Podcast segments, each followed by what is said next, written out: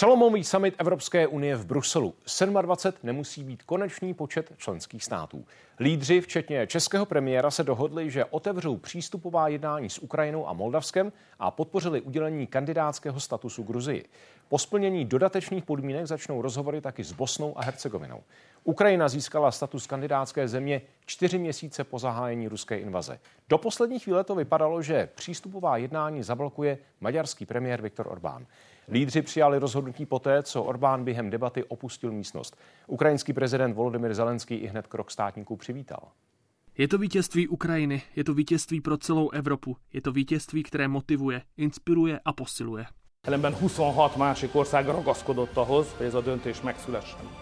Ezért Magyarország úgy döntött, hogy ha 26-an így döntenek, menjenek a maguk útján. Magyarország ebben a rossz döntésben nem kíván osztozni, és ezért Magyarország a döntéstől a mai napon távol maradt.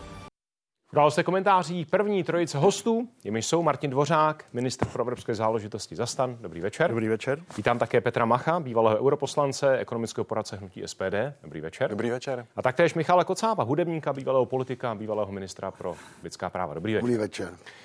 Pane ministře, z Bruselu zní historický okamžik, sláva.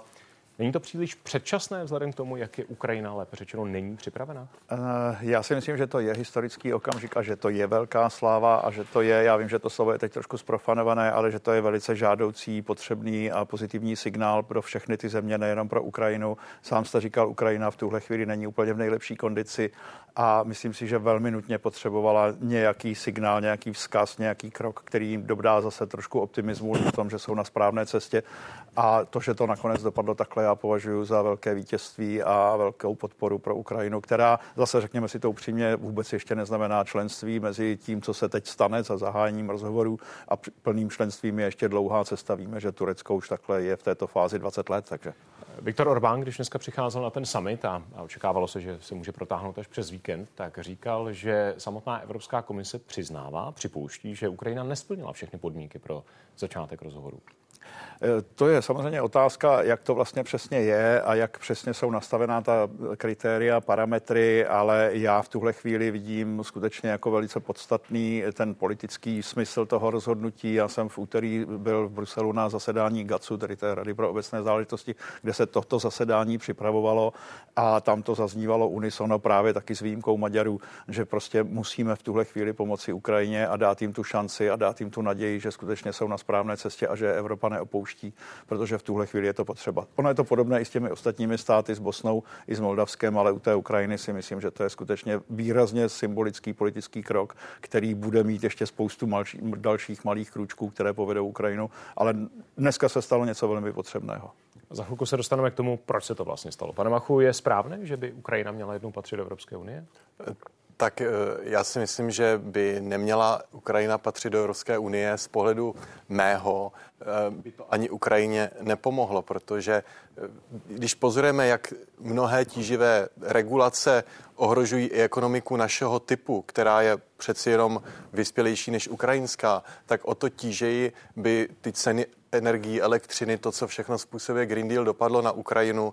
E, myslím si, že by jim nepomohlo, když bychom je zapojili do toho systému dotací, že bychom je vysávali na členském příspěvku do EU a pak jim rozdělovali dotace. Takže já si myslím, že ekonomikám by eh, typu Ukrajina, stejně jako naší, by spíš pomohlo, kdyby eh, si mohli dělat ty ekonomické věci po svém a nepodléhali tady těm regulacím, které jsou šity možná na ty nejzápadnější státy. Je jedna část a ty jsou tam také ano. proto mimo jiné, aby fungoval jednotný trh. Ani přístup na jednotný evropský trh by Ukrajině podle vás nepomohl? Já jsem pro, aby Ukrajina mohla přistoupit na jednotný trh, ale nejsem proto, abychom jim kazili eh, jejich ekonomiku těmi dotacemi a nejsem ani proto, abychom eh, vlastně zvýšili pravděpodobně, že budeme přehlasováni tu v onom, tu v něčem jiném. Takže eh, nevidím důvod je přibírat do Evropské unie, ale chtěl bych, abychom umožnili Ukrajině s Evropskou unii obchodovat, což je něco úplně jiného. A v tom je EU pokrytecká. My jsme slyšeli od politiků, my jim dáváme naději, my jim dáváme signál. Ono je takové mazání medu kolem huby, jak se lidově říká, protože je to gesto, které nic nestojí. Nakonec to budou rozhodovat členské státy. Není možné eh, v přijetí nového člena jednu zemi přehlasovat druhou. Takže tam platí stále ještě jednomyslnost. Takže tady to já beru jako gesto, které nic nestojí, taky to tak všichni opakují, že to je naděje, gesto a tak dále. Takže já bych rád řekl ty důvody, proč si myslím, že to není výhodné pro nás jako pro Českou republiku, ale ani pro zmínil. Ukrajinu. Pane Kocábe, vy jste byl na Ukrajině zhruba před dekádou, když se když tehdy byly potlačeny první větší řekněme, snahy se připnout, přimknout k západu. Byl jste tam v době Majdanu a toho krvavého potlačení. Jak se díváte po této dekádě na snahu Ukrajiny vstoupit do Unie? No tak já to jednoznačně podporuji. A ty argumenty, které zde byly před chviličkou uvedeny, jsou úzké. Týkají se jenom jednoho výseku té problematiky, ale tady jsou tři základní pilíře, pro které by Ukrajina jednoznačně měla být člen Evropské unie i NATO. Ten první je geopolitický a bezpečnostní, Může, můžeme to později rozvést. Ten druhý je etický a ten třetí je hospodářský. Eh, v situaci, kdy eh, Ukrajina tolik udělala, tolik udělala pro to, aby aby se stala součástí demokratického světa, kdy doslova prolila krev nevýdané míře a kdy předvedla, jak se dokáže tomu agresorovi první třídy bránit, tak nám ukazuje ten způsob obrany vlastně pro evropské státy, tak v této situaci si myslím, že je v naprosto jednoznačném postavení, kdy může i přeskákat řadu čekatelů, protože tu oběť, kterou Ukrajina proto přinesla, tak to ta musí být oceněna. Pane ministře, když se podíváme ještě jenom na Viktora Orbána, který byl tím kingmakerem dneska, eh, on říká, že neexistuje souvislost mezi eh, úrovní maďarského právního státu, jinými slovy těmi penězi, které byly zablokovány ze strany Evropské komise, a, eh, a Ukrajinou, lépe řečeno rozhodováním o zahájení vstupních rozhovorů. Bylo mu krátce předtím přislíbeno uvolnění 10 miliard euro a, a teď ještě ve vzduchu se je dalších 20 z té celkové částky 30 zhruba. Skutečně to v tom nehrálo roli? Nekoupila si Evropská unie eh, maďarské ano, lépe řečeno odchod ze sálu? No, já bych jako politik měl říct, co vůbec nepřipadá v úvahu, ale ta myšlenka no, jako se... člověk, který tam dojednával tady ten díl, Ta myšlenka se samozřejmě nabízí a od samého počátku se spekulovalo o tom, jestli Viktor Orbán skutečně hájí nějaký princip, anebo jestli jenom chce odblokovat těch 30 miliard, které mu byly pozastaveny nebo zmrazeny, protože prostě neplní podmínky, které členství v Evropské unii ukládá. A já se musím přiznat, že mě ta cena, kterou v tuhle chvíli Evropská unie zaplatí, přijde nesmírně vysoká a to ne pro těch, pro těch 30, 10, případně 30 miliard, ale právě pro tu morální pro ten morální aspekt. Prostě my jsme se nechali vydírat jedním jediným státem, možná spíš jedním jediným státníkem, který hrál naprosto odlišnou hru, možná nejenom za sebe, možná na rozbití Evropské unie, což by se hodilo jeho příteli Putinovi, který o tom dneska hezky hovořil v Moskvě. A tak si myslím, že eh, mně prostě přijde, že, že asi byly jenom dvě varianty. Buď to se nechat buď to tak si podlehnout tomu vydírání, anebo nechat Ukrajinu na holičkách, protože ono se nebavíme jenom o tom přístupovém jednání, ale také o těch eh, zdrojích pro Ukrajinu, o tom se jedná teď právě a čekám na ten výsledek, ale tam už se dá jaksi bez Maďarska postupovat. Ale já z toho nemám radost, ale že, že jsme se nechali vydírat a na druhou stranu mám pocit, že asi jiná varianta nebyla. Takže podle lepší. Ale já si, myslím, já si myslím, že to takhle než, bylo. Tak. Než nenabídnout Bylo to od samého počátku podle mě hra Viktora Orbána o rozmrazení těch zamrzlých fondů. Eh, když už tady pan minister zmínil Vladimira Putina, tak eh, ukrajinský prezident Zelenský varoval Unii, že pokud přeruší přibližování Ukrajiny právě k tomuhle bloku, tak toho Putin zneužije. Jak, pane Machu, rozumíte těmto slovům? Jako vůbec nevím, jak by toho mohl Putin zneužít. Já rozumím tomu, že se pan prezident Zelenský tady z toho kroku po otevření dveří raduje, protože to nějak může prodat doma svým voličům, ale skutečně reálně to nic neznamená. Tady může být otevřeny rozhovory s EU o členství. Eh, může být udělen statut kandidátské země a tak dále. No ale pak, když dojde na lámání chleba, tak to nemusí nějak dopadnout. To všichni, kdo uvažují pragmaticky v Evropské unii, vědí. Říkal to i Robert Fico, že to je takové prázdné gesto.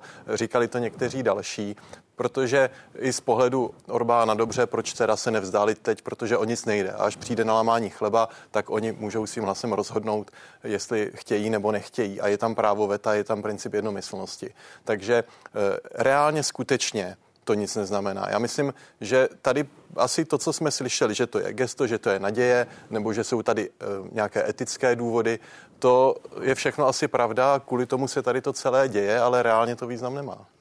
Já můžu jednu, jo, jednu ano, větu? Já, já se omlouvám, ale já musím reagovat na to, že to nemá smysl. My jsme měli to úterý v Bruselu ráno snídaní s Olhou Stefanišinou, z místo předsedkyní vlády ukrajinské a ona velmi apelovala na to, abychom si uvědomili, že to, co se stane dnes, bude velmi silný signál na obě strany fronty na Ukrajině. To znamená přesně bude to signál a zpráva do Ruska, jestli Evropa je ochotná s Ukrajinou dále spolupracovat, pomáhat a vést po té cestě, anebo jestli je začínáme opouštět a necháváme je Rusko na pospas. Já si myslím, že ten krok ve své symbolice je nesmírně silný a nesmírně důležitý a říct, že nemá žádný význam, prostě není pravda. Mělo to význam pro Rusko i pro Ukrajinu a i pro nás, pro Evropu, jestli jsme ochotni dál spolupracovat. Pane Kosábe, my jsme tady se hodně bavili o maďarském premiérovi, ale on, oni některé minimálně vlažné reakce byly slyšet i ze Slovenska, dokonce i z Rakouska ve vztahu k Ukrajině.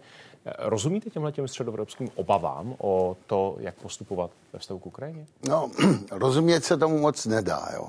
protože při představě, že by se Putinovi jakýmkoliv způsobem uh, ustoupila, řekněme, jak někteří volají po těch diplomatických jednání, kdyby se jim třeba nechalo kus Donbasu nebo Krym a tak dále, znamená, že Putin jednoznačně říká, až naplním své cíle. Jeho cíl je dobít celou Ukrajinu. Jo? My nevíme, jestli chce ustoupit, trošku to snížit a v okamžiku, kdyby se mu to povedlo, tak mu do rukou přijde celá ukrajinská chrabrá armáda, kterou bude normalizovat, zbraně, které jsme tam poslali a najednou budeme mít vlastně Rusko na hranicích Slovenska. Čili ta varianta jakýmkoliv způsobem Putinovi ustoupit je sebevražedná pro Evropu, protože Putin je naprosto nevypočítatelný. Z tohoto hlediska nemůžu rozumět ani Ficovi, ani Orbánovi. No Erdogan, nevím, ten má takové dvojité stanovisko na to, ale je to jasný. Bránit se, bránit se a v té obraně nikdy nepolevit. Co ty peníze, o kterých se rozhoduje v tuhle chvíli v Bruselu, 50 miliard euro ve prospěch Ukrajiny jako hospodářská injekce, zároveň i vojenská pomoc, pane Machu, dává vám to smysl? Tak vojenská pomoc asi dává smysl nějaké dotace, tak jak je známe z EU my na lecos, na pos, eh, mi smysl nedávají. Jako vojensky to, co tady říká pan Kocá. Tak, tak já taky... Ta ekonomika se nezhrotila, vůbec byla nad vodou. Teď se asi nebavíme úplně o dotacích na Jasně, na jako, ano, a to bych jim, ale to je to, co já jim přeju, aby se nedostali tady do toho systému dotací na nějaký gender něco a cyklostezky. Jo. Takže já teď přesně nevím, na co ty peníze půjdou, takže se mi, to těžko, se mi to těžko hodnotí, ale uh, to toto je jako to, co Evropská unie, řekněme, umí. Udělat summit, udělat gesto, ale to uh, nespůsobí to, že ten Putin nedojde ještě víc na, na západ nebo ještě víc na západ. Jo? Působí, Takže, jo. působí. Jenom malou poznámku. Kdo zná dějiny evropských válek během minulých dvou tisíc let, tak ví, že takovéto gesto a takovéto prohlášení obrovsky pozvedá bojového ducha. To má obrovský význam, co se dneska stalo a ty Ukrajinci se nadechnou a s novou vervou začnou vzdorovat tomu krystalickému zlu. Já, já bych jako to třeba ty armádě ukrajinský přál, ale myslím si, že to je naivní představa, že eh, tady ta soft síla typu EU zasedne, dá někomu prázdné gesto naději a že tím posílí bojové ducha. Samozřejmě, že je určitě odpovědností prezidenta Zelenského to takto prodávat. To znamená, z EU eh, zaznívají hlasy, že to bylo gesto naděje a tak dále. Samozřejmě, když si přečteme to, co k tomu říká Zelenský ke svému publiku, tak tento samozřejmě zveličuje jako logicky, protože potřebuje pozvednout bojového ducha. Jako tomu rozumím, ale nehrajeme si na to, že to je... ducha. Takže to, no to nevíme. Pozvedá jako, bojového ducha Zelenského možná ještě no, ale je to, znásobí. Já myslím, že to, to musí divákům při, bojového ducha. připadat, připadat směšné, že my teda eh, pomůžeme tady tím prázdným gestem. Ne, ale jak jsem říkal, není to prázdné gesto a krom toho bavili jsme se před chvilkou spíš o penězích než o prázdných gestech a tam je velká výhoda, že tam už vlastně to Maďarsko nepotřebujeme. Tam je jakási zatím v tuhle chvíli teoretická možnost a možná k ní právě teď v Bruselu dospějí, že vlastně těch 26 zbývajících států se může rozhodnout každý po své linii, nikoli uvnitř v eh, rámce EU. Ostatně naznačila i estonská premiérka, pokud se například že může 26 Jak by to tady fungovalo? my bychom, každý, každá země sám. by poslala svůj příspěvek do toho fondu pro mírového fondu, fondu pro Ukrajinu a tím pádem by tam chyběl příspěvek od Maďarska. Ale dá se to řešit. Na rozdíl od toho, co tady zaznělo, ta, ta přístupová jednání nemohla být zahájena bez jednomyslného souhlasu, byť tady s tímhletím gestem, prázdným gestem Viktora Orbána, který odešel ze sálu a tím to umožnil. Bylo by úplně jedno, kdyby hlasoval pro. Pane Macho, vy jste před deseti lety označil Ukrajinu za uměle vytvořený stát, který se rozpadne. To se nestalo, naopak téměř dva roky vzdory ruské přesile. Stále jste přesvědčen o tom, že se Ukrajina rozpadne? Eh, tak já tehdy, když Evropská unie eh, prosadila tu asociační dohodu, tak já jsem varoval před tím, že je to dohoda, která tu zemi má tendenci rozdělovat, protože je to dohoda, která nabízela, což je fajn, volný obchod s Evropskou unii nebo uvolňování obchodu, ale zároveň vstyčení celních bariér na tom východu. To znamená, ona měla asymetrický dopad na Ukrajinu, takže ten západ to z ekonomických důvodů vítal a ten východ to od toho západu jako ještě víc oddálil. Takže já jsem varoval před tím... ale vy jste tenhle ten eh, obrat, že se rozpadne ta země, použil v souvislosti s tím, nikoliv úplně, jestli se nepletu s tou dohodou, o které hovoříte, asociační, ale že jste říkal, že to je úplně stejně umělý stát, jako bylo Československo nebo Jugoslávie a že tyhle ty státy mají tendenci se rozpadnout. Já se tedy ano. ptám, zda se o tom stále ještě přesvědčen. Ano, já jsem rád, že to citujete přesně, protože přesně takhle to bylo. To nebylo jako nějaké mé přání, to bylo varování a e, když e, nějaká jako takzvaná republika nebo Krym zorganizuje nějaké své referendum, vyhlašuje nezávislost, tak my samozřejmě z našeho pohledu to nepoznáme, kolik těch lidí v reálu to chtělo, kolik to nechtělo. Na to prostě nedokážeme dohlídnout. Já jsem říkal to, že tady proti sobě jdou dva principy. Jeden princip je národní suverenity, který velí, toto je Ukrajina v hranicích, ve kterých se osamostatnila od Sovětského svazu a proti tomu jde princip národa na sebe určení, kdy si někdo myslí, že nějaký region má právo se osamostatnit. Já jsem říkal, že na základě tady toho práva na sebe určení, to znamená proti právu svrchovanosti, vzniklo Československo oddělením od Rakouska, vznikly takhle USA oddělením od Anglie a mohl bych takhle pokračovat. Většina států takhle vznikla, Irsko takhle vzniklo a tak dále.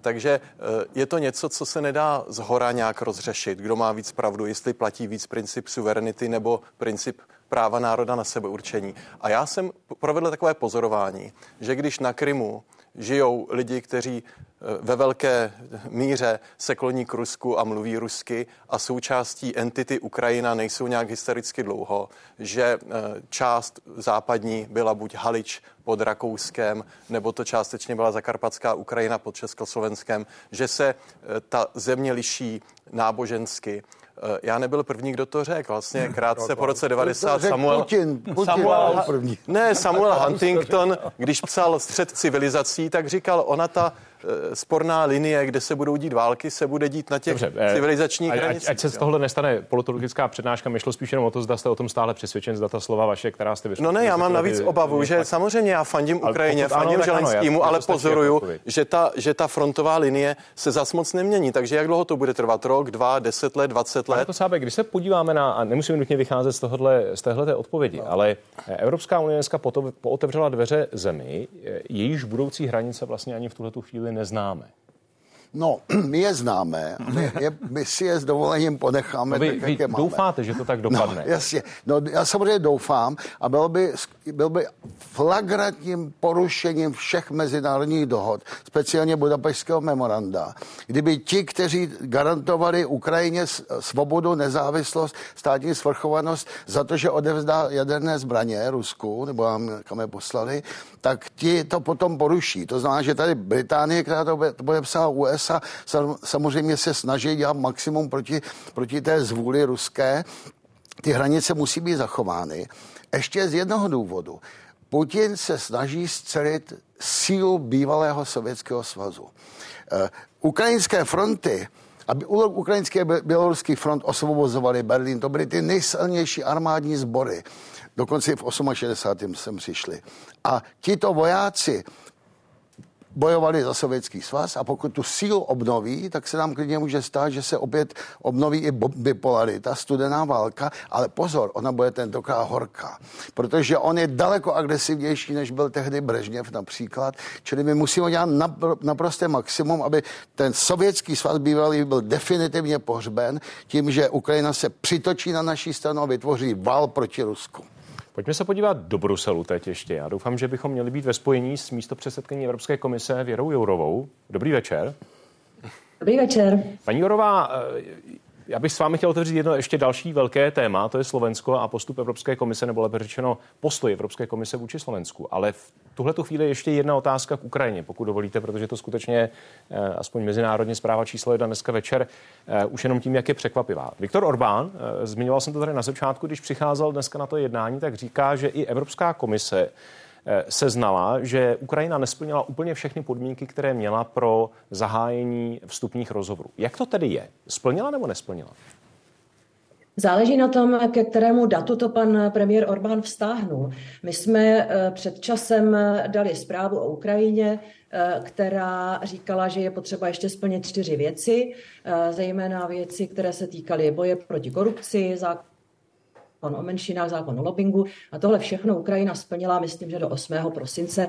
Já jsem tam byla před 14 dny a právě jsem eh, byla přítom na tomu finále, kdy oni opravdu velmi spěchali s těmi zákony, tak aby byli do samitu hotovi. Takže momentálně už to neplatí. Ukrajina splnila to, co se chtělo. Samozřejmě, že eh, to neříká nic o tom, co bude muset Ukrajina plnit, až začnou ty přístupové rozhovory, protože to bude obrovská práce přizpůsobit ukrajinské právo právo tomu evropskému.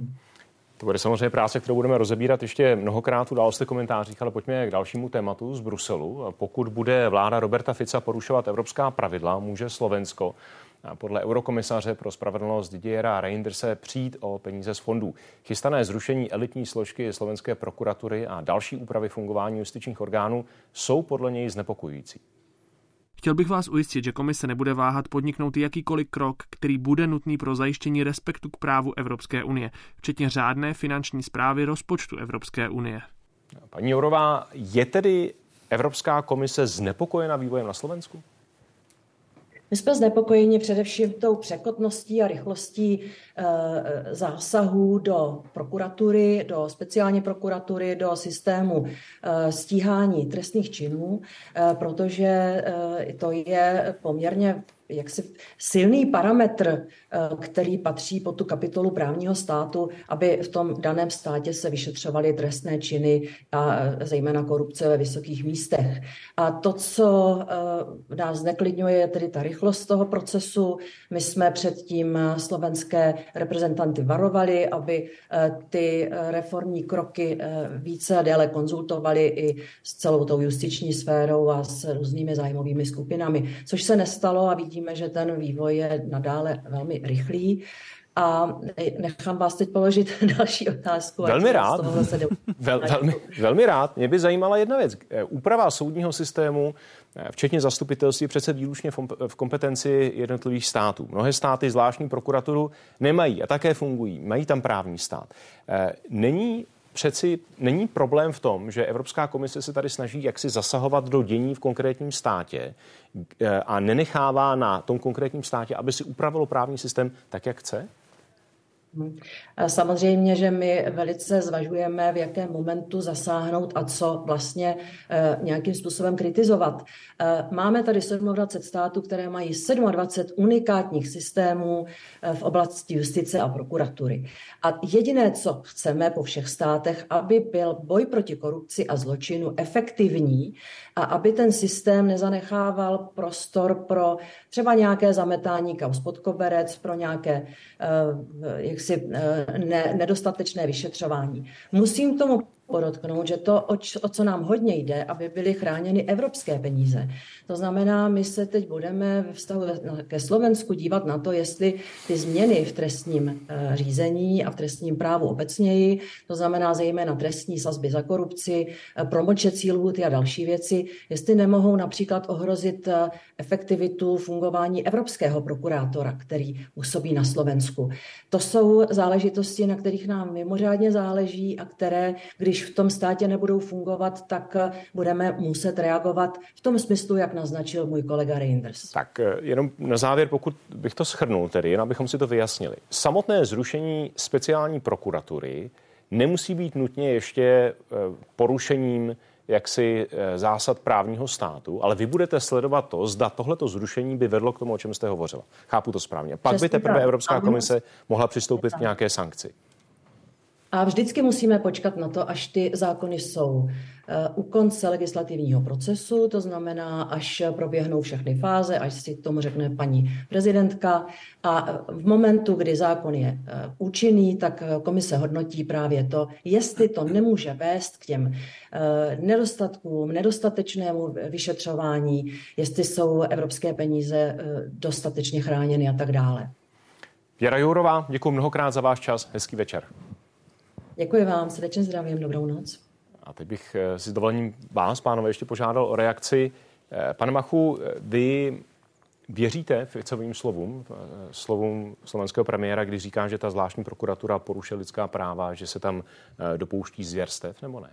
No hlavně bych řekl, že to je opravdu věc Slovenska. My žádnou takovou speciální prokuraturu nemáme, tak věřím, že ji ani Slovensko nepotřebuje. A hlavně je to jejich věc no, Slovenska. nemáme, přeci ještě neznamená, že nemůže mít někdo jiný. Teď jsme se ano, bavili, ano, že ale platí to vlastně to, co jsme slyšeli od paní Jourové, že oni myslím, komise nemůže Slovensku vyčítat, že chtějí zrušit tu prokuraturu. Ona teda mluví o takových velmi hm, řekl, že to je velmi ubohé vlastně vyčítat rychlost nebo překotnost, když nemůžou vyčítat ten samotný fakt, protože prostě nemůžou. Podle smlouvy nemůžou a je na každé zemi, jak si tady ty trestně právní věci uspořádá. A říkám příklad, nemáme žádnou takovou speciální prokuraturu u nás. A kdyby někdo chtěl zavádět, jak já bych byl pro, bál bych se, že by to bylo zneužití e, moci proti někomu. Takže já jako Slovensko chápu a je to hlavně přesně jeho věc.